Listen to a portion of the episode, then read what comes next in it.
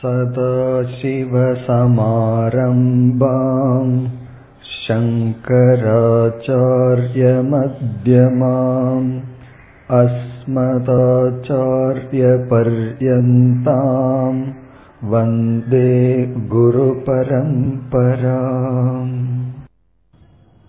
முதலில் முகவுரையாக சில கருத்துக்களை பார்க்கலாம் சாஸ்திரம் என்ற சொல்லுக்கு இவ்விதம் இலக்கணம் கொடுக்கப்படுகின்றது. ஏக பிரயோஜன உபனிபத்தம் அசேஷார்த்த பிரதிபாதகம். இது சாஸ்திரம் என்ற சொல்லினுடைய இலக்கணம். ஏக பிரயோஜன உபனிபத்தம் அசேஷார்த்த பிரதிபாதகம் இதனுடைய பொருள் ஒரு முக்கிய பலனுக்காக உருவாக்கப்பட்டது ஏக பிரயோஜன உபனிபத்தம் உபனிபத்தம் என்றால் உருவாக்கப்பட்டது. ஏக பிரயோஜன. ஒரு முக்கிய பலனை உத்தேசம் செய்து உருவாக்கப்பட்டது. அடுத்த பகுதி அசேஷார்த்த பிரதிபாதகம். அந்த முக்கிய பலனை அடைய அது சம்பந்தப்பட்ட அனைத்து அறிவையும் கொடுப்பது. அந்த முக்கிய பலனை அடைய அது சம்பந்தப்பட்ட அனைத்து அறிவையும் கொடுப்பது. ஆக சாஸ்திரம் என்றால் ஒரு முக்கிய பலனுக்காக உருவாக்கப்பட்டு அந்த முக்கியமான பலனை அடைவதற்காக அது சம்பந்தப்பட்ட அனைத்து அறிவையும் கொடுப்பது. அப்படி எது செய்கின்றதோ அதற்கு சாஸ்திரம் என்று பெயர். நம்மிடம் பல சாஸ்திரங்கள் இருக்கின்றது. இப்பொழுது வேதம் என்பது ஒரு சாஸ்திரம். வேதக என்று நாம் கூறுகின்றோம்.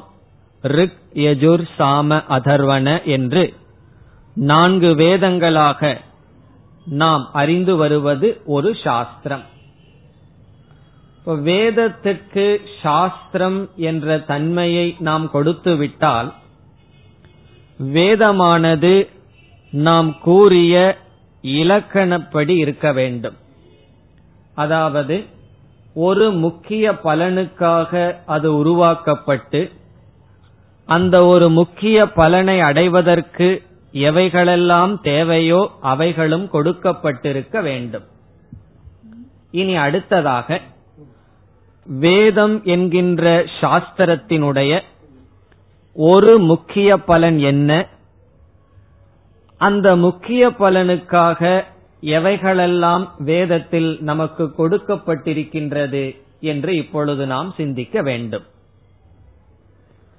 வேதம் நம்மிடம் இருக்கின்ற சாஸ்திரம் அதனுடைய ஏக பிரயோஜனம் என்ன?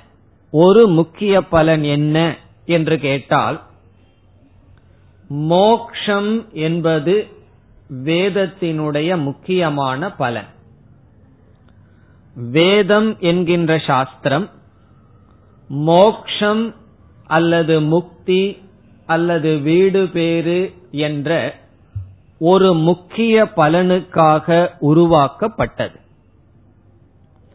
பிறகு இந்த மோட்சத்தை அடைவதற்கு என்னென்ன அறிவு எவைகளெல்லாம் மற்ற உபாயங்கள் நமக்கு அவசியமோ அதையும் எடுத்து கொடுக்கின்றது வேதம் என்கின்ற சாஸ்திரம். இனி சுருக்கமாக மோக்ஷம் என்றால் என்ன?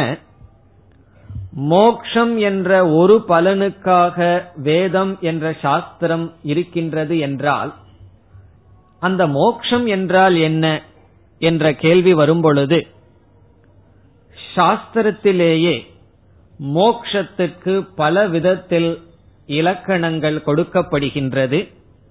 பல கோணங்களில் மோக்ஷம் என்றால் என்ன என்று சாஸ்திரமே விளக்குகின்றது. இருந்தாலும் நாம் சுருக்கமாக புரிந்து கொள்வதற்கு மோக்ஷம் என்றால் முழு மன நிறைவு என்று புரிந்து கொள்ளலாம். சாந்திகி மோக்ஷக.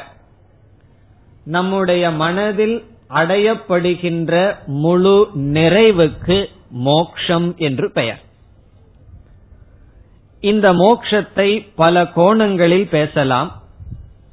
மன நிறைவு என்று இங்கு நாம் கூறியதற்கு காரணம் இந்த சொல் நமக்கு எளிதில் புரிந்து கொள்ள வேண்டும் என்பதற்காக.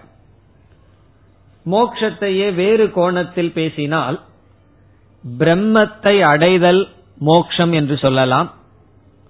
பிரம்மங்கிற வார்த்தையில் நமக்கு குழப்பம் இருந்தால் இறைவனை அடைதல் மோக்ஷம் என்று சொல்லலாம். இறைவன் ஆனந்த சொரூபமாக இருப்பதனால் ஆனந்தத்தை அடைதல் மோக்ஷம் என்று சொல்லலாம்.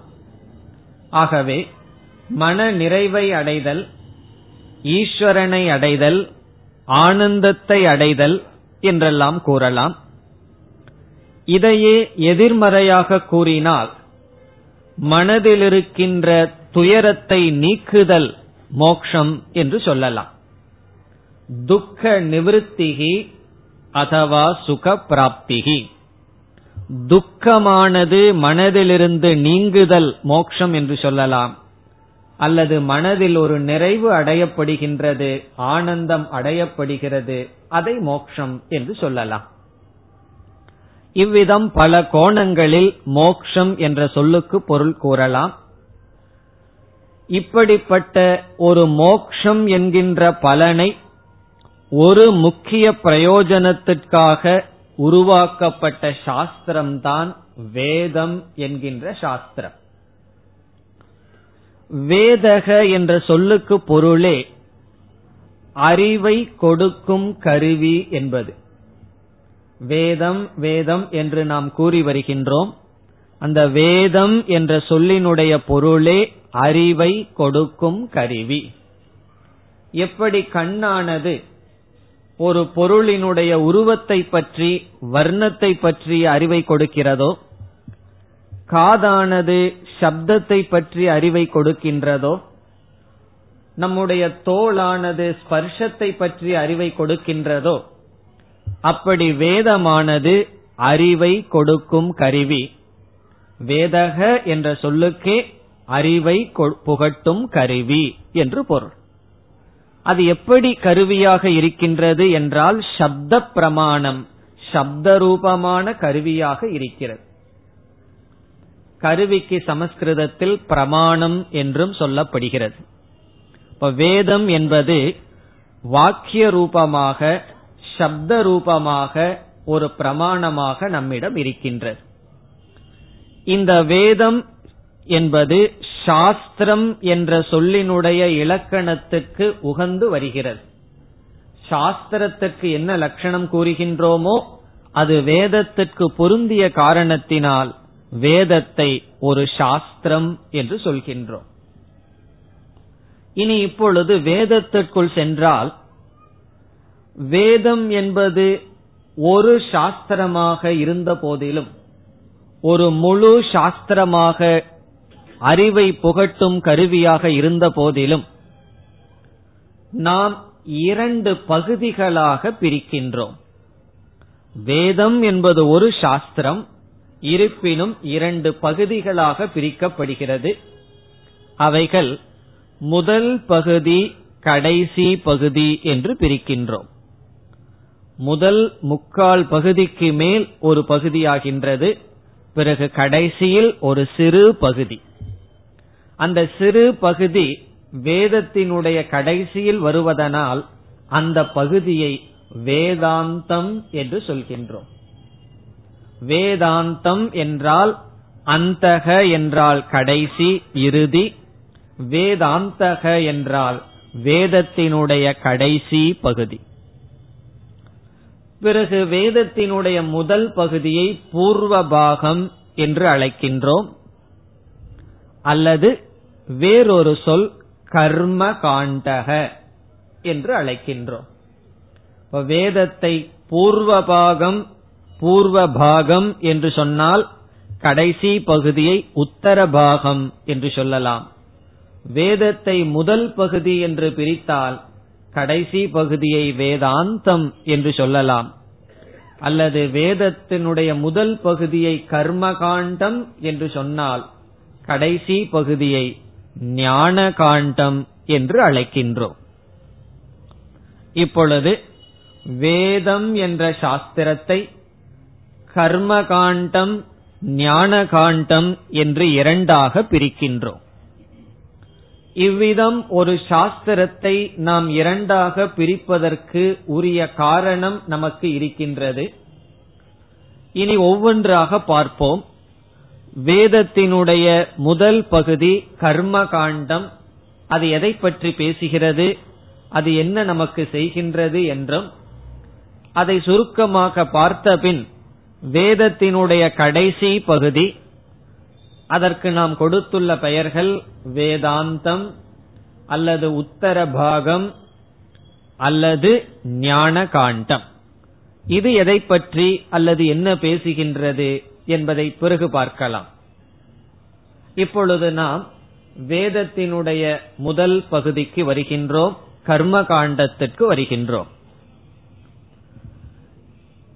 இந்த கர்ம காண்டத்தில் முக்கியமாக மூன்று விஷயங்கள் பேசப்பட்டிருக்கின்றது. முதல் விஷயமானது விதவிதமான கர்மங்கள் பேசப்பட்டிருக்கின்றது. கர்மங்கள் என்றால் யாகங்கள். இங்கு கர்ம செயல் என்று சொல்லும் பொழுது நம்முடைய உடல் நம்முடைய வாக் நம்முடைய சொல் இதை பிரதானமாக கொண்டு செய்யப்படுகின்ற செயல் நாம் கர்ம என்று சொல்கின்றோம். கர்ம என்று சொன்னால் காயிக வாச்சிக ஜென்யம். காயிகம் என்றால் உடலிலிருந்து தோன்றுவது வாச்சிகம் என்றால் வாக்கிலிருந்து தோன்றுவது. இவ்விதம் உடலிலிருந்தும் வாக்கிலிருந்தும் தோன்றுகின்ற செயல்கள் கர்ம. இப்படிப்பட்ட கர்மத்தை பற்றிய ஞானம் நமக்கு முதலில் கிடைக்கின்றது. இது கர்மகாண்டத்தில் வருகின்ற முதல் கருத்து. விதவிதமான யாகங்கள் விதவிதமான பூஜைகள் அனைத்தும் பேசப்படுகின்றது. பிறகு இரண்டாவதாக விதவிதமான தியானங்கள் பேசப்படுகின்றது. இந்த தியானம் என்பது மனதிலிருந்து செய்யப்படுகின்ற செயல். ஆகவே மானசம் தியானம். மானசம் என்றால் மனதிலிருந்து தோன்றுவது மனதினால் செய்யப்படுகின்ற தியானம். இதற்கு சாஸ்திரத்தில் உபாசனம் என்று சொல்லப்படுகிறது. இப்ப இரண்டாவது முக்கிய கருத்து வேதத்தில் என்ன? உபாசனம் அதாவது தியானம் மனதினால் செய்யப்படுகின்ற செயல்கள். விதவிதமான தியானங்கள் பேசப்பட்டிருக்கிறது. எப்படியெல்லாம் எந்தெந்த விதத்தில் எந்தெந்த தேவதையை எப்படியெல்லாம் தியானிக்க வேண்டும் என்ற தியானம் இதையே நாம் பக்தி என்றும் கூறுகின்றோம். இவைகளெல்லாம் பேசப்பட்டுள்ளது. இது இரண்டாவது கருத்து. மூன்றாவது கருத்து என்னவென்றால் சில விதமான பாவனைகள் பேசப்பட்டிருக்கிறது. பாவனை என்றால் எப்படிப்பட்ட உணர்வுடன் உலகத்தில் வாழ வேண்டும்? யாரை எப்படி பாவிக்க வேண்டும்? எப்படி வாழ வேண்டும் என்ற சில நெறிகள் பேசப்பட்டிருக்கிறது. முன் இரண்டை நாம் ஆக்ஷன் செயல்கள் என்றால் மூன்றாவதாக வேதம் பேசியதை ஆட்டிடியூட் என்று சொல்கின்றோம். ஆக்ஷன்ஸ் அண்ட் ஆட்டிடியூட்ஸ் ஆக்ஷன் என்றால் செயல்கள் காயிக வாச்சிக மானச வியாபாரங்கள். உடலினாலும் வாக்கினாலும் மனதினாலும் செய்யப்படுகின்ற செயல்கள் முதலில் பேசப்பட்டது. பிறகு சில பாவனைகள் வேதத்தில் பேசப்பட்டிருக்கிறது. உதாரணமாக மாத்ரு தேவோ பவ என்பது வேத வாக்கு தாயை நீ எப்படி பாவிக்க வேண்டும்? எப்படிப்பட்ட பாவனையுடன் உன் தாயை நீ பார்க்க வேண்டும்? மாத்ரு தேவோ பவ தாயை கடவுளாக பாவிக்க வேண்டும். பித்ரு தேவோ பவ தந்தையிடம் எப்படிப்பட்ட பாவனையுடன் நீ நடந்து கொள்ள வேண்டும்? ஆச்சாரிய தேவோ பவ ஆசிரியரை நீ எப்படி பாவிக்க வேண்டும்? அதேபோல் வீட்டுக்கு வரும் விருந்தினர்களை எப்படி பாவிக்க வேண்டும் என்று. நம்மிடம் எப்படிப்பட்ட பாவனை இருந்தால் அது உகந்தது எப்படிப்பட்ட பாவனை இருந்தால் அது உகந்தது அல்ல என்று சில பாவனைகளை சொல்கின்றது. சத்தியம் வத தர்மம் சர. சத்தியத்தை நீ பேச வேண்டும் தர்மப்படி நடக்க வேண்டும் மதுவை அருந்தக்கூடாது என்றெல்லாம் எப்படிப்பட்ட குணங்களுடன் வாழ வேண்டும் எவைகளையெல்லாம் தவிர்க்க வேண்டும் எப்படிப்பட்ட பாவனையானது தர்மம் எப்படிப்பட்ட பாவனையானது அதர்மம் அல்லது சில செயல்கள் விஷயத்திலும் எப்படிப்பட்ட செயல்களானது நல்லது தர்மம் எப்படிப்பட்ட செயல்கள் அதர்மம் அந்த அதர்மத்தை நீக்க வேண்டும் தர்மத்தை எடுத்துக்கொள்ள வேண்டும். என்றெல்லாம் பேசப்பட்டிருக்கிறது. இப்பொழுது நாம் முழு வேதத்தை பார்த்து அதனுடைய முதல் பகுதியை மட்டும் எடுத்துக்கொண்டு பார்த்தால் விதவிதமான கர்மங்கள் விதவிதமான தியானங்கள் விதவிதமான பாவனைகள் இவை அனைத்தும் வேதத்தினுடைய முதல் பகுதியினுடைய சாரம். வேதம்ங்கிறது ரொம்ப பெருசா இருக்கே அதுல என்னதான் பேசியிருக்கும் என்ற பயமோ அல்லது என்ற சந்தேகமோ நமக்கு அவசியமில்லை. இவைகள்தான் வேதத்தில் பேசி இருக்கின்ற விதவிதமான யாகங்கள் கர்மங்கள் தியானங்கள் பாவனைகள். இதையெல்லாம் சேர்த்தித்தான் என்ன சொல்வார்கள்? கர்மகாண்டத்தை தர்ம சாஸ்திரம் என்று சொல்வார்கள். இவைகள் அனைத்து சேர்ந்து தர்மம் என்ற ஒரு சொல்லில் சம்பிரதாயத்தில் கூறுவார்கள். அதனாலதான் தர்மக அல்லது தர்மம்ங்கிற சொல்லுக்கு பல பொருள்கள் இருக்கின்றது. சர்வ தர்மான் பரித்தியஜ என்று பகவான் கீதையில் சொல்லும் பொழுது நாம் பல பொருள்கள் பார்த்தோம். அங்கு தர்மம் என்றால் வேதத்தில் சொல்லப்பட்டுள்ள கர்மங்கள் கடமைகள். விதவிதமான கடமைகள் விதவிதமான பாவனைகள் எல்லாம் சேர்ந்து தர்மம் என்று சொல்கின்றோம். இது வேதத்தினுடைய முதல் பகுதியில் பேசப்படுகின்ற விஷயங்கள். இனி அடுத்த கருத்துக்கு நாம் வந்தால் இவ்விதம் வேதத்தினுடைய முதல் பகுதியில் பேசப்படுகின்ற கர்மங்கள் தியானங்கள் அல்லது தர்மா தர்ம ஞானம் நல்ல சில பாவனைகள் இவைகளையெல்லாம் நாம் பயின்று இந்த ஞானத்தை அடைந்து இதனால் என்ன பலனை அடைவதற்காக வேதமானது பேசியது? ஒரு பிரயோஜனத்திற்காகத்தானே பேச வேண்டும். விதவிதமான யாகங்கள் பேசப்பட்டு விட்டது. விதவிதமான தியானங்கள் பேசியிருக்கின்றது. எதற்காக?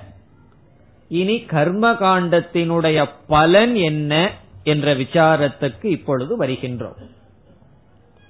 இதுவரை நாம் பேசியது வேதத்தினுடைய கர்மகாண்டத்தில் என்ன விஷயம் பேசப்பட்டது என்று பேசினோம். இப்பொழுது அந்த விஷயத்தை நாம் தெரிந்து கொண்டு அதன்படி அனுஷ்டானம் செய்து வாழ்க்கை மேற்கொள்வதனால் என்ன பலனை நாம் அடைகின்றோம். இந்த பலனையும் நாம் மூன்றாக பிரிக்கின்றோம். கர்மகாண்டத்திலிருந்து நம்மால் அடையப்படுகின்ற பலன் மூன்று பலன்கள். இப்பொழுது முதல் பலனுக்கு நாம் வருகின்றோம். முதல் பலன் என்னவென்றால் நம்மிடம் ஒருவர் வந்து உனக்கு என்ன வேண்டும்? என்று கேட்டால் நாம் என்ன சொல்வோம்? இந்த உலகத்தில் எத்தனையோ பொருள்கள் இருக்கின்றது. அவைகளையெல்லாம் நான் அனுபவிக்க வேண்டும் சுகத்தை அடைய வேண்டும் என்று இகலோகத்தில் ஒரு மனிதன் ஆரம்பத்தில் போகத்தை தான் நாடுகின்றான். மனிதன் மட்டுமல்ல எல்லா மிருகங்களும் இந்த உலகத்திலிருந்து சுவையை அல்லது இன்பத்தை நாடுகிறது. அதே போல்தான் ஒரு மனிதனும் எனக்கு சுகம் தேவை இன்பம் தேவை. இந்த உலகத்தில் உலகத்திலிருந்து எவ்வளவு இன்பத்தை போகத்தை நான் அனுபவிக்க முடியுமோ அதை அனுபவிக்க வேண்டும். மகிழ்ச்சியாக இன்பமாக வாழ வேண்டும் என்பது மனிதனுடைய திருடமான ஒரு ஆசை. இந்த ஆசை வந்து ரொம்ப சாதாரணமா இல்லை. பாறைய விட ரொம்ப ரொம்ப இறுகி இருக்கின்றது. இந்த பாறையை காட்டிலும் இறுகி இருக்கின்ற இந்த ஆசைய நீ விட்டு விடு என்றால் விட முடியாது. அதனால வேதம் சொல்கின்றது இந்த ஆசைகளெல்லாம் உன்னிடத்தில் இருக்கின்றது அவைகளையெல்லாம் நான் சொல்கின்ற படி தர்மப்படி நீ பூர்த்தி செய்து கொண்டு இன்பத்தை அனுபவித்துக் கொண்டிரு என்று நமக்கு இன்பத்தை கொடுப்பதற்காக இகலோக சுகத்துக்காக இந்த கர்மங்கள் உபாசனைகள் தர்மங்கள் பயன்படுகிறது. இப்ப தர்மத்துக்கு முதல் பிரயோஜனம் என்னவென்றால் இகலோக சுகம். இகலோகம் என்றால் இக என்றால் இப்பொழுது நாம் அனுபவித்துக் கொண்டிருக்கின்ற லோகம் என்றால் உலகத்திலிருந்து சுகம் கிடைப்பதற்கு கர்மகாண்டம் பயன்படுகிறது. சில பேர் கர்மகாண்டத்தினுடைய துணையே இல்லாம முயற்சி செய்து அவர்கள் இகலோக சுகத்தை அனுபவிப்பதாக நினைக்கலாம். ஆனால் யாரெல்லாம் தர்மத்தை சம்பாதித்து நல்லது செய்து அதனால் புண்ணியம் என்ற ஒரு பலனை அடைந்து அதனால் இன்பத்தை அனுபவிக்கிறார்களோ அவர்களெல்லாம் தெரிந்தோ தெரியாமலேயோ கர்மகாண்டத்தை தான் அவர்கள் பின்பற்றினார்கள்.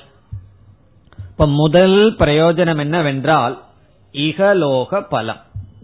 இகலோக சுகம் அல்லது போகம்.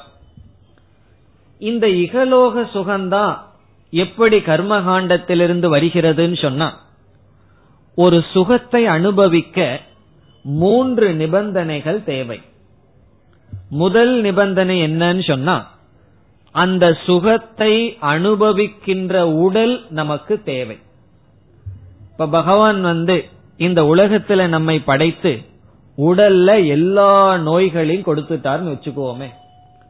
பிறகு மூன்று நான்கு இந்திரியங்களே இல்லாம படைச்சிட்டார். கண் இல்ல காது இல்ல பிறகு கால்கள் கிடையாதுன்னு சொன்னா வெறும் உடல் மட்டும் இருந்தா பிறகு மாளிகையில போய் பகவான் நம்ம வச்சிடுறாருன்னு வச்சுக்கோமே. என்ன சுகத்தை அனுபவிக்க முடியும்?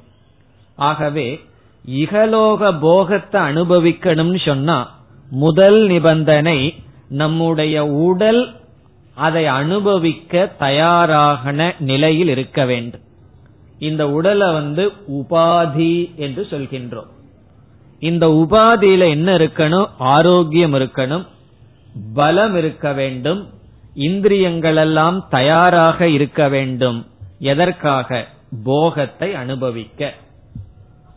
அப்ப கர்மகாண்டத்தை நாம் பின்பற்றினால் கர்மகாண்டத்தில் சொன்னப்பட்ட விஷயங்களை தெரிந்து அந்த கர்மங்களை அனுஷ்டானம் செய்தால் நமக்கு என்ன கிடைக்கும்? நல்ல உடல் கிடைக்கும். நல்ல உபாதி கிடைக்கும். உபாதின்னு சொன்ன என்ன? நல்ல உடல் நமக்கு கிடைக்கும். பிறகு உடல்ல இருக்கிற நோய்களெல்லாம் போகணும்னாலும் கூட கர்மகாண்டத்தினுடைய துணையை நாம் நாடுகின்றோம். அதெல்லாம் எதற்குன்னு சொன்னா போகத்தை அனுபவிக்க. இது முதல். போகத்தை அனுபவிக்கிறதுக்கு முதல் நிபந்தனை அனுபவிப்பவனுடைய உடல். இந்த இடத்துல உடல் மனம் இவைகள் எல்லாம் உடலும் மனது ஆரோக்கியமா இருக்கு. ஆனா பொருள்களே இல்லைன்னு வைத்துக் கொள்வோமே. எந்த பொருள்களும் நம்மிடம் இல்லை. ஒரு குடிசை தான் இருக்குன்னு வச்சுக்கோமே. எப்படி நாம் அனுபவிப்பது? இப்ப இரண்டாவது விஷயங்கள். பொருள்கள் நமக்கு வர வேண்டும்.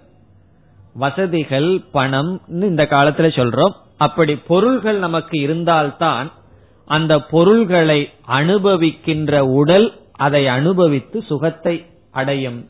ஆகவே கர்மகாண்டத்தினுடைய பலன் நமக்கு பொருள்கள் கிடைக்கும். இப்ப எல்லாம் எதற்கு கோயிலுக்கு வருகிறார்கள்? பகவானை வழிபடுகிறார்கள். பொருள் வேண்டும் அறிவு வேண்டும். அறிவே எதற்கு? சுகத்தை அனுபவிக்க பொருளை தேடி கொடுக்கின்றது. ஆகவே உத்தியோகம் வேணும் என்று எல்லாமே எதற்காக பிரார்த்தனை செய்கிறார்கள்? பொருள் தேவை.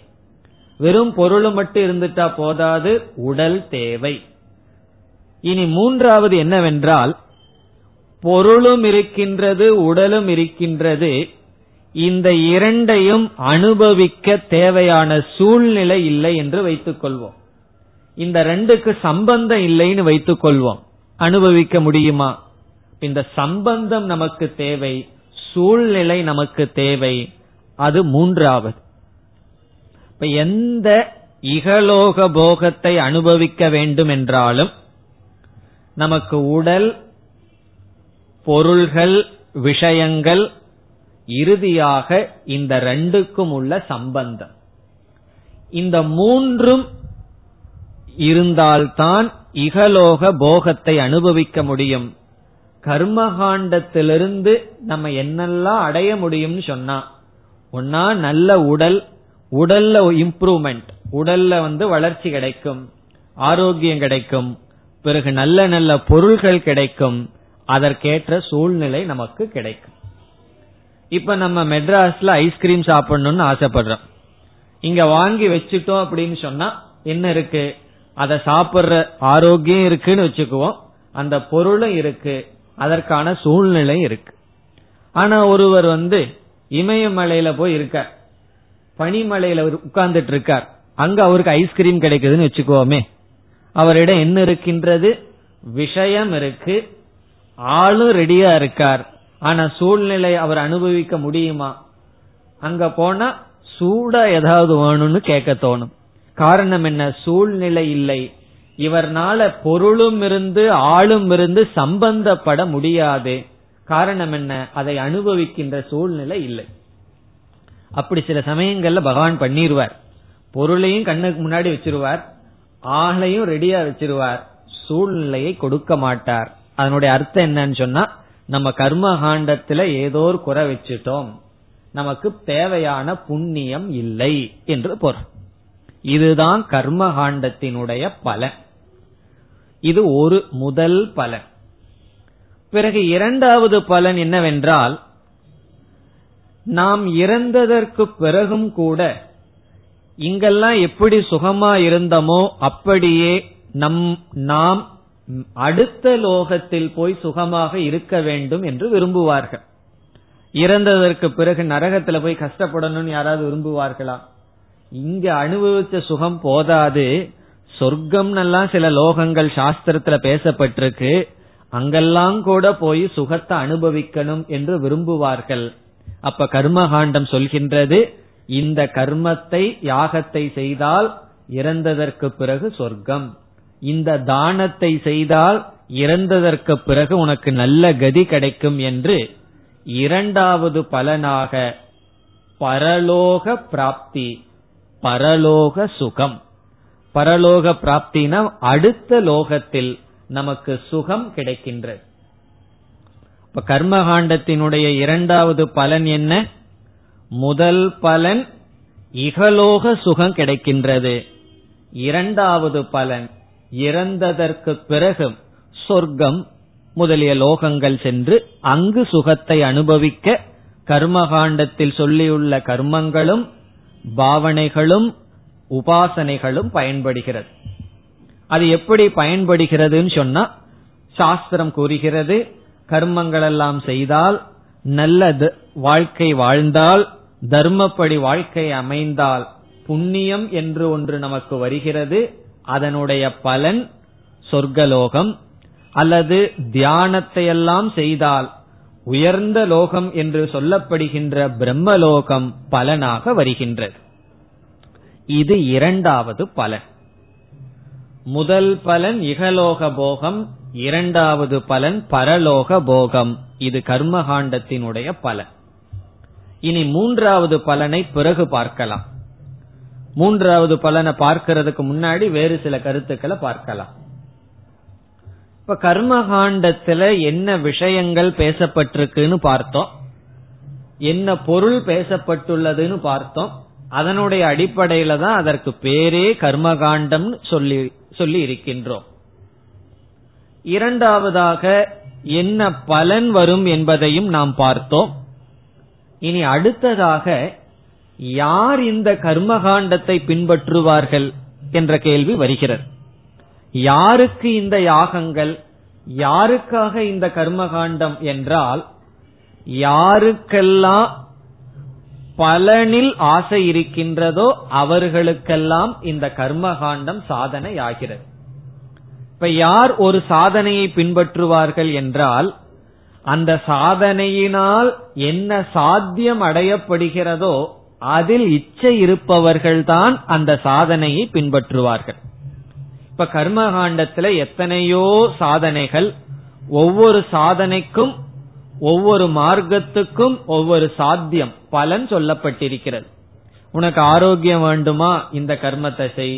புத்திரன் வேண்டுமா இந்த கர்மத்தை செய். மழை வேண்டுமென்றால் இந்த யாகத்தை செய் என்றெல்லாம் விதவிதமான பலனை காட்டி விதவிதமான சாதனைகள் சொல்லப்பட்டிருக்கிறது. யார் இந்த சாதனையை பின்பற்றுவார்கள் என்றால் யாருக்கு அந்த பலனில் இச்சை இருக்கிறதோ அவர்கள் பின்பற்றுவார்கள். இந்த பின்பற்றுகின்ற சாதகக்கு யார் சாதகன் என்றால் யாருக்கு கர்மகாண்டத்தில் என்ன பலன் சொல்லப்பட்டிருக்கின்றதோ அந்த பலனில் இச்சை இருக்கின்றதோ அவன் சாதகன். ஆசை இருந்தால்தான் கர்மகாண்டத்துல போய் நாம் தளர்த்து நன்கு இருக்க முடியும். செழிப்பா இருக்க முடியும். காரணம் என்ன? அது விதவிதமான ஆசைகளுக்கு வழிவகுக்கின்றது. பிறகு இந்த கர்மகாண்டத்திலிருந்து நமக்கு என்ன கிடைக்குதுன்னு சொன்னா இந்த யாகத்தை இப்படி பண்ணணும் இந்த கடமைகளை செய்யணும்ங்கிற அறிவு தான் நமக்கு கிடைக்குது. அந்த அறிவே நமக்கு பலனை கொடுக்காது. ஒரு யாகம் எப்படி செய்யணுங்கிற அறிவு அந்த யாகம் செஞ்சதனுடைய பலன் வராது தானம் எப்படி செய்யணுங்கிற அறிவு தானத்தை செய்த பலனை கொடுக்காது பிறகு என்ன செய்யணும்? கர்மகாண்டத்தில் சொல்லப்பட்டுள்ள கர்மங்களை பற்றிய அறிவை அடைந்து அந்த அறிவின்படி கர்மத்தை செய்து புண்ணியத்தை சேகரித்து பலனை நாம் அடைய வேண்டும். இப்ப கர்மகாண்டத்தை நாம் பின்பற்றி அதை பின்பற்றுவதற்கு முதலில் அறிவை நாடி அறிவிலிருந்து செயலுக்கு கொண்டு வந்து பிறகு பலனை அடைய வேண்டும். இதுல நாம கவனமா தெரிந்து கொள்ள வேண்டிய விஷயம் என்னவென்றால் வேதமானது அறிவை கொடுக்கும் கருவி. அந்த அறிவை பெற்று கர்மகாண்டத்தில் என்ன செய்ய வேண்டுமோ அதை செய்து பிறகு பலனை அனுபவிக்க வேண்டும். அது மட்டுமல்ல வேதத்துல சில செயல்கள் எல்லாம் சொல்லி செய்யக்கூடாதுன்னு சொல்லியிருக்கு. அதை செய்தோம்னு வச்சுக்குவோமே. இதை செய்தால் இந்த அனிஷ்ட பலன் உனக்கு விரும்பாத பலன் வருதுன்னு சொல்லியிருக்கு.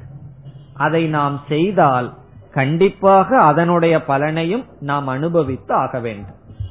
இப்ப வேதத்தினுடைய கர்மகாண்டத்திற்கு அதிகாரி அந்தந்த பலனில் ஆசை உடையவன்.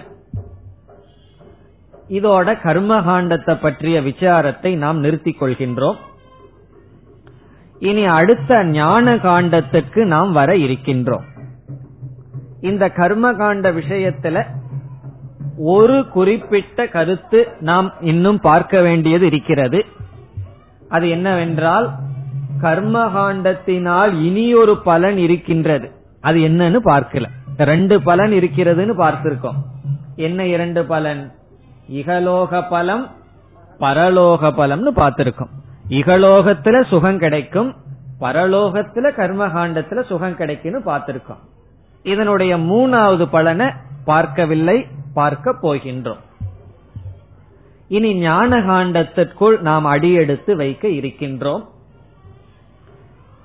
சில சாதகர்கள் சில மனிதர்கள் ஏதோ ஒரு புண்ணிய வசத்தினால் அல்லது என்னன்னு சொல்ல முடியாத காரணத்தினால் அவர்களுடைய மனதில் ஒரு பக்குவம் அல்லது அறிவானது தோன்றுகிறது.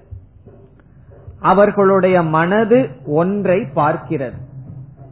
எதை பார்க்கிறது என்றால் கர்மகாண்டத்தில் என்னென்ன பலன் அடையப்படலாம் இகலோகத்தில் எப்படிப்பட்ட போகங்களெல்லாம் நம்மால் அனுபவிக்கப்படலாம் என்று சொல்லப்பட்டிருக்கிறதோ அந்த போகத்தில் இகலோக சுகத்தில் சில மனிதர்களுடைய மனதில் ஒரு அறிவானது தோன்றுகிறது.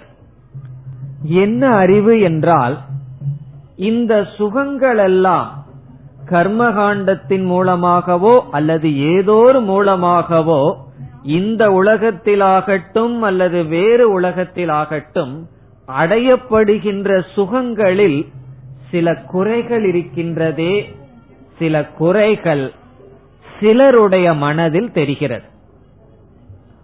ஒரு நாணயத்துக்கு இரண்டு பகுதி இருப்பது நமக்கு தெரியும். அப்படி இதுவரை நாம் ஒரு பகுதியைத்தான் பார்த்தோம். இந்த உலகத்துல இருக்கோம் சுகத்தை அனுபவிக்கிறோம் உடல் விஷயங்கள் சூழ்நிலை இவைகளை எல்லாம் உருவாக்கி போகத்தை அனுபவிக்கின்றோம். இதுல சந்தேகம் கிடையாது. இது உண்மைதான்.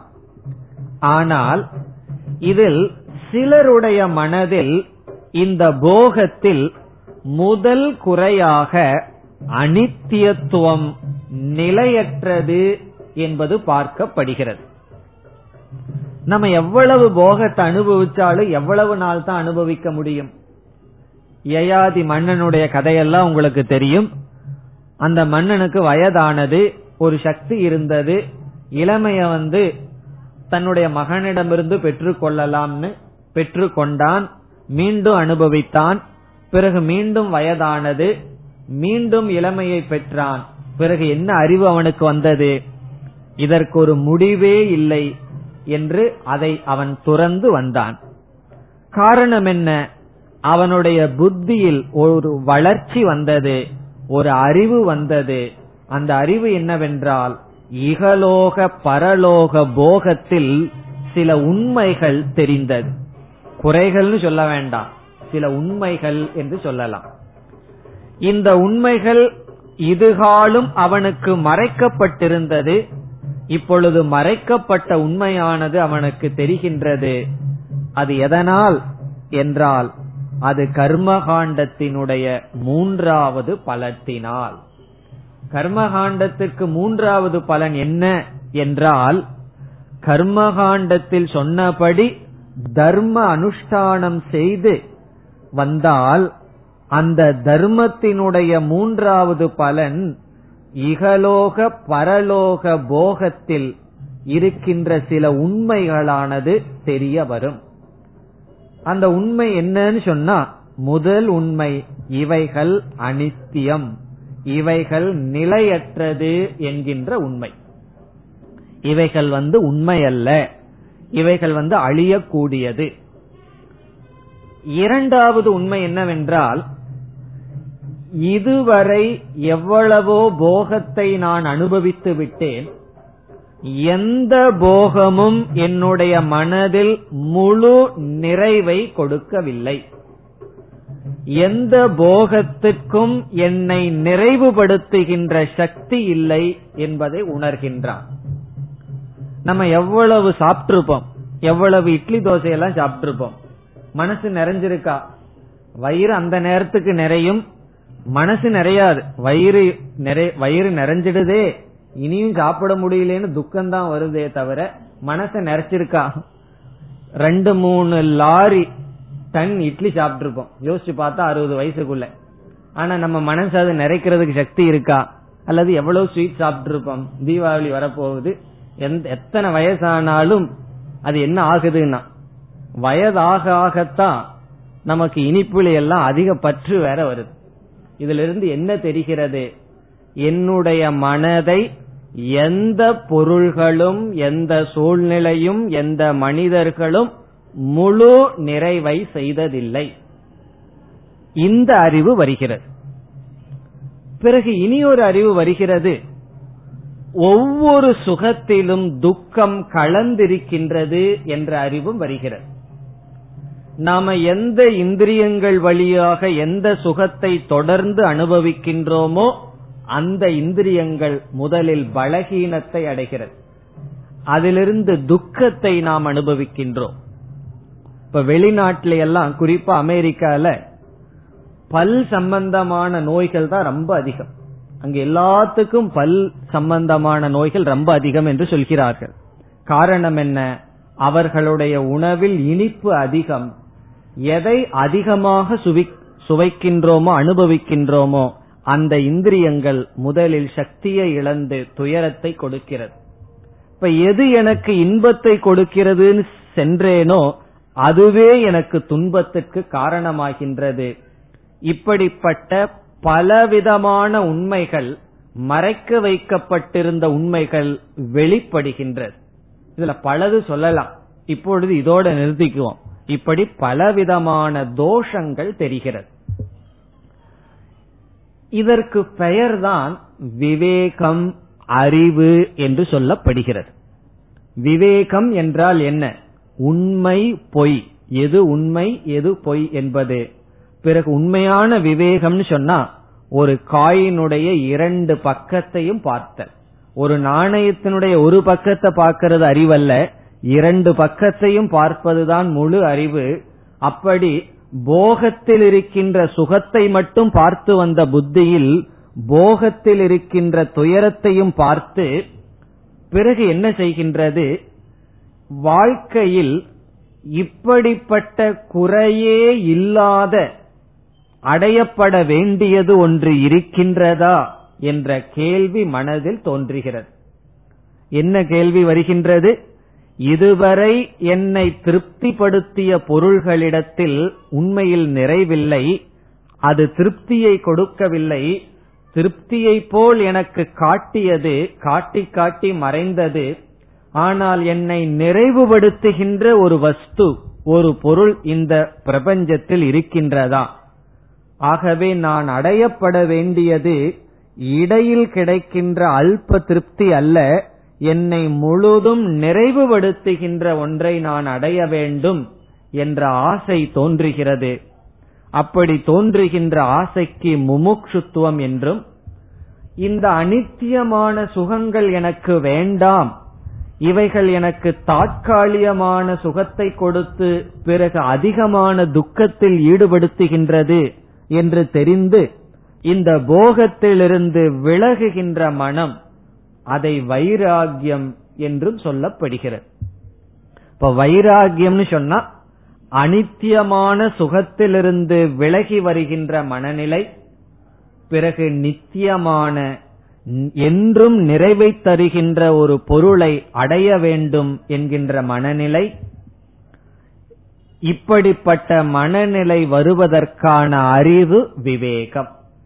அப்ப விவேகம்னு சொன்ன அறிவு வைராகியம்னு சொன்னா போகத்திலிருந்து விலகி வருகின்ற மனநிலை முமுட்சுத்துவம் என்றால் உண்மையை நாடுகின்ற ஆர்வம். இந்த மூன்றும் எதனுடைய பலன்? கர்மகாண்டத்தினுடைய குறிப்பாக தர்மத்தினுடைய பலன். நாம் தர்மப்படி வாழ்க்கை வாழ்ந்திருந்தால் இப்படிப்பட்ட பாவனைகள் நம்முடைய மனதில் தோன்றுகிறது. பிறகு என்ன செய்யணும்னு சொன்னா இந்த விவேகம் என்கின்ற தீபம் தோன்றிவிட்டால் சில சமயங்கள்ல பகவானுக்கு கற்பூரத்தை வைப்போம் அது மெதுவா பிடிச்சு வரும் காத்து வேகமா வந்ததுன்னா அணைஞ்சிடும் என்ன செய்யணும்? ஒரு தீபம் வந்ததுன்னு சொன்னா அதை நாம் காப்பாற்ற வேண்டும். நம்ம என்ன செய்யறோம்? காத்திலிருந்து கைய எல்லாம் வச்சு மறைச்சு அந்த கற்பூரத்தை நல்லா வளர்த்தது போல தர்மத்தினுடைய பலனாக மனதில் விவேகம் வைராகியம் முமுட்சுத்துவம் எல்லாம் கொஞ்சம் வந்த உடனே நம்ம என்ன செய்யணும்? வந்துடுதுன்னு சொல்லி சந்தோஷப்பட்டு விட்டுறக்கூடாது. கற்பூரத்துல தீ பிடிச்சிடுதுன்னு சொல்லி எடுத்து வெளியே கொண்டு வந்தோம்னா என்ன ஆகும்? அது பிடிச்ச தீ அணைஞ்சிரும். அப்ப மீண்டும் நம்ம மறந்துட்டு விவேக வைராகியத்தை எல்லாம் இழந்தராமல் இதை வளர்த்தி கொள்ள வேண்டும் என்றால் என்ன செய்வது என்பது கேள்வி. அதற்கும் கர்மகாண்டம் துணை புரிகிறது. கர்மகாண்டம் எப்படி துணை புரிகிறது என்றால் நாம் ஆசைப்பட்டு கர்மங்களை தியானங்களை செய்து வந்தோம் அதற்குரிய விஷயத்தை அடைந்தோம். இப்பொழுது நிஷ்காமமாக நம்முடைய கடமையை செய்தால் தியானத்தை செய்தால் அதைத்தான் நாம் கர்ம யோகம் என்று சொல்கின்றோம் பக்தி யோகம் என்று சொல்கின்றோம். அப்படி மீண்டும் கர்மகாண்டத்தின் துணை கொண்டு கர்மத்தை கர்ம யோகமாக செய்தால் பிறகு தியானத்தை பக்தியாக நாம் மேற்கொண்டால் நமக்கு கிடைக்கின்ற பலன் இந்த தர்மத்தினுடைய பலனாக உதித்த விவேக வைராகிய முமுட்சுத்துவம் நமக்கு என்ன ஆகும் அது திருடமாகும். அது நமக்கு வலுக்கும் அது நமக்கு சக்தியை பெறும். பிறகு ஒரு ஸ்டேஜ் நமக்கு வந்துடும் என்ன ஸ்டேஜ்னு சொன்னா என்ன நிலை என்றால் எப்படி தீயானது ஆரம்பத்துல அணைப்பது சுலபம். அது ரொம்ப பிடிச்சிடுதுன்னு வச்சுக்குவோமே. சில சமயம் ஒரு கற்பூரத்தை வச்சிருப்போம். மீதி நாலு கற்பூரத்தை தனியா வச்சிருப்போம் அதே தட்டுல. ஆனா என்ன ஆயிரும்னா அது எல்லா கற்பூரம் சேர்ந்து பிடிச்சிருது போல பிறகு அதை சுலபமா அணைக்க முடியாது. அப்படி அணைக்க முடியாதபடி நம்முடைய மனதில் விவேகம் வைராகியம் முமுட்சுத்துவம் தீவிரம் அடைய வேண்டும். அதுவரை கர்மகாண்டத்தை நாம் பயன்படுத்தி ஆக வேண்டும். இப்ப கர்மகாண்டத்தினுடைய மூன்றாவது பலன் விவேக வைராகிய முமுட்சுத்துவத்தை உற்பத்தி செய்ய உற்பத்தி செய்ய மட்டுமல்ல அதை திருடப்படுத்த வலுப்படுத்த கர்மகாண்டமானது பயன்படுகிறது. இது கர்மகாண்டத்தினுடைய மூன்றாவது முக்கியமான பலன். இப்ப மூன்று பலன் என்ன? முதல்ல போகம். இரண்டாவது பரலோக போகம் மூன்றாவது விவேகம் அறிவு பிறகு வைராகியம் பிறகு முமுட்சுத்துவம். இனி எந்த ஒரு மனிதனுடைய மனதில் விவேகம் வைராகியம் முமுட்சுத்துவம் இவைகளெல்லாம் தீவிரத்தை அடைந்து விட்டதோ அவன் என்ன செய்வான்? கர்மகாண்டத்தினுடைய பலன் அனைத்தும் அவனால் அடையப்பட்டு விட்டது. அதுக்கப்புறம் அவன் கர்மகாண்டத்தில் உட்கார்ந்துட்டு இருக்க முடியுமா? ஒரு பலனை நம்ம அடைஞ்சிட்டோம்னா அங்க உட்கார முடியுமோ? அங்கு நாம் அமர முடியாது.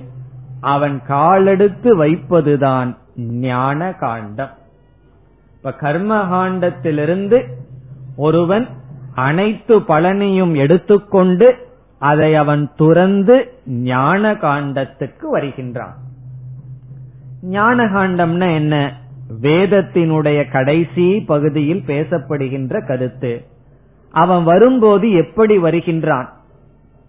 விவேக சூடாமணியில் கூறப்படுகின்றது ஒருவன் வந்து தலையில தீ பிடிச்சிருக்கு.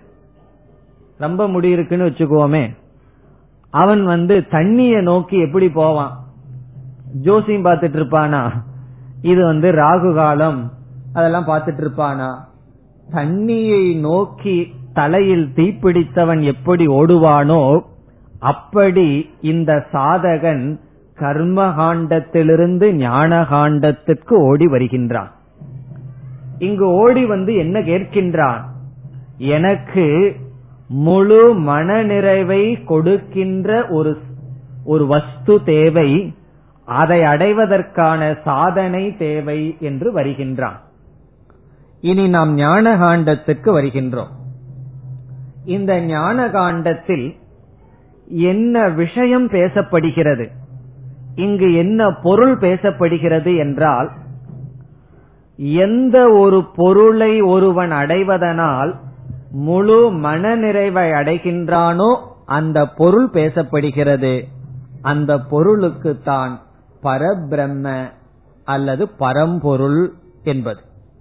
இப்ப ஞான காண்டத்தில் பேசப்படுகின்ற விஷயம் பிரம்ம. இங்கு பிரம்ம என்றால் நான்கு முகத்தையுடைய சதுர் பிரம்மா அல்ல படைக்கின்ற காரியத்தை செய்கின்ற பிரம்ம தேவன் அல்ல. பிரம்ம என்றால் பூர்ணமான அழியாத பரம்பொருள்.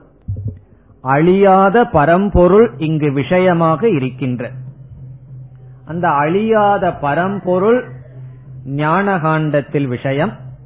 இனி ஞானகாண்டத்திற்கு யார் அதிகாரி? யார் அதிகாரி என்றால் விவேகம் வைராகிய முமுட்சுத்துவம் அல்லது கர்மகாண்டத்திலிருந்து மூன்றாவது பலனை அடைந்தவன். அவன் தகுதியானவன்.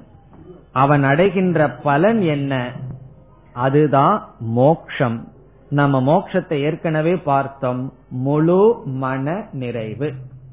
இப்ப ஞான காண்டம் என்பது வேதத்தின் கடைசி பகுதியில் அமைந்துள்ள பகுதி.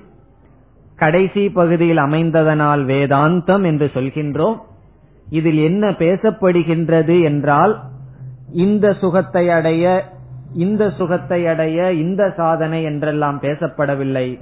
பரபிரம்மத்தை விஷயமாக பேசியுள்ளது அல்லது இறைவனுடைய சொரூபத்தை விஷயமாக பேசியுள்ளது. அதை ஒருவன் புரிந்து கொள்வதனால் அந்த பரபிரம்மத்தை அடைகின்ற காரணத்தினால் அவன் குறையற்ற ஒரு பொருளை அடைகின்றான். அது அவனுக்கு மன நிறைவை கொடுக்கின்றது. அதற்கு பிறகு அவனுக்கு சொர்க்கத்துக்கு போகணும். அல்லது பிரம்மலோகத்துக்கு போய் இன்பத்தை அனுபவிக்கணுங்கிற ஆசையெல்லாம் இருக்காது. அவன் அடைவது மோக்ஷம். இனி இப்பொழுது முழு வேதத்தை நாம் பார்ப்போமே. முதலில் வேதம் ஒரு சாஸ்திரம்னு அறிமுகப்படுத்தினோம். சாஸ்திரம்னு அறிமுகப்படுத்தும் பொழுதே சாஸ்திரத்துக்கு ஒரு லட்சணம் சொன்னோம். அந்த லட்சணம் வேதத்துக்கு இப்பொழுது பொருந்துகிறதான்னு பார்ப்போம். நாம் எப்படி ஆரம்பித்தோம்? சாஸ்திரம்ங்கிற சொல்லுக்கு ஒரு இலக்கணத்தோடு ஆரம்பித்தோம். அந்த இலக்கணம் என்ன? ஒரு முக்கிய பிரயோஜனத்துக்காக உருவாக்கப்பட்டு அந்த முக்கிய பிரயோஜனத்தை அடைய தேவையான அனைத்தையும் எது கொடுக்கிறதோ அது சாஸ்திரம். அப்படி பார்க்கையில் மோக்ஷம் என்ற முக்கியமான பலனுக்காக வேதம் உருவாக்கப்பட்டு அந்த மோக்ஷத்திற்கான தகுதியை கொடுக்கின்றது கர்மகாண்டத்தின் மூலமாக. இப்ப கர்மகாண்டம் மோக்ஷத்துக்காக எவைகளெல்லாம் தேவையோ அவைகளை பேசுகிறது. ஞான காண்டம் முக்கிய பலனான மோக்ஷத்தை நமக்கு கொடுக்கின்றது. இவ்விதம் கர்மகாண்டம் நம்மை தயார் செய்கின்றது ஞானகாண்டம் நமக்கு மோக்ஷத்தை கொடுக்கின்றது. இனி ஞானகாண்டம் எப்படி மோட்சத்தை கொடுக்கின்றது? ஞானகாண்டம்ங்கிறது ஒரு இடமா? அங்க போய் இருந்து மோட்சத்தை வாங்குவதற்கு என்றால் இந்த ஞான காண்டம் பிரம்மத்தை பற்றிய அறிவை நமக்கு கொடுக்கின்றது. அந்த அறிவின் மூலமாக நாம் மோட்சத்தை அடைகின்றோம். இந்த அறிவை எப்படி அடைகின்றோம்? குரு மூலமாக இந்த அறிவை நாம் அடைகின்றோம். ஆகவே ஞான காண்டம் எப்படி அமைந்துள்ளது என்றால் குரு சிஷ்யனுடைய உபதேசமாக அமைந்துள்ளது. ஒரு குரு இருப்பார் இப்படிப்பட்ட சிஷ்யன் வருவான் அவனுக்கு எடுத்து உபதேசம் செய்வார் சிஷ்யன் கேள்வியை கேட்பான் இவர் பதில் சொல்வார். இவ்விதம் குரு சிஷ்யனுடைய சம்வாதமாக ஞான காண்டம் அமைந்துள்ளது. ஒரு குரு ஒரு சிஷ்யன் வந்து இருவருக்கும் உள்ள பேச்சு சம்வாதம் நடக்கின்றது. அந்த ஒரு பகுதியை நாம் ஒரு உபனிஷத் என்று சொல்வோம். இப்ப உபனிஷத் என்றால் ஞான காண்டத்திற்கு இனி ஒரு பெயர். அப்படி ஒவ்வொரு வேதத்திலும் கடைசி பகுதியில் பல உபனிஷத்துக்கள் இருக்கின்றன. உபனிஷத்துக்கள் என்றால் என்ன? குரு சிஷ்யனுடைய சம்வாதமாக வந்து பிரம்ம வித்தியை புகட்டுகின்ற சாஸ்திரம். அதற்கு தயார் செய்வது கர்மகாண்டம். ஆகவே வேதத்தை நாம் சாஸ்திரம் என்று கூறலாம். வேதத்தை சாஸ்திரம்னு கூறும் பொழுது மோக்ஷங்கிற முக்கிய பலனுக்காக உருவாக்கப்பட்டு அதை அடைவதற்கான அனைத்தும் வேதத்தினுடைய முதல் பகுதியில் கொடுத்த காரணத்தினால் வேதம் என்பது சாஸ்திரம். இனி நாம் என்ன செய்ய இருக்கின்றோம்? ஞான காண்டத்தில் உபனிஷத்தில் என்ன அறிவு கொடுக்கப்பட்டுள்ளதோ அந்த அறிவை அடைவதற்காக நாம் இப்பொழுது கூடியிருக்கின்றோம். உபனிஷத் என்பது வனத்தில் இருக்கின்ற மரங்கள் போல் மலர்கள் போல். வனத்துல வந்து மரங்கள் எல்லாம் அல்லது மலர்கள் எல்லாம் அப்படியே தூவி எறைஞ்சு கிடக்கும். ஆனா நம்ம வீட்டிலேயே ஒரு கார்டன் ஒரு மரம் வளர்த்தி செடிகள் எல்லாம் வளர்த்தி நம்மை எப்படி வளர்த்துவோம்? அதை ஒரு முறைப்படுத்தி வளர்த்துவோம்.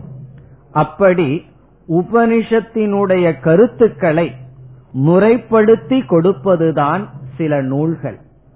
நாம் பார்க்க இருக்கின்ற விவேக சூடாமணி என்ற நூல் ஒரு மாலையை போல மலர்களை எடுத்து தொகுக்கப்பட்ட ஒரு மாலையை போல உபனிஷத்தில் பேசப்பட்டுள்ள அனைத்து கருத்துக்களையும் முறைப்படுத்தி நமக்கு கொடுக்கப்பட்டிருக்கின்றது அந்த நூலை நாம் பார்க்க ஆரம்பிக்கின்றோம் அடுத்த வகுப்பிலிருந்து நாம் நூலுக்குள் சென்று விசாரத்தை துவங்கலாம் ॐ पूर्णमधपूर्णमिधम् पूर्णात्पूर्णमुदच्छते पूर्णस्य पूर्णमादाय पूर्णमेवावशिष्यते ॐ शान्ति शान्ति शान्तिः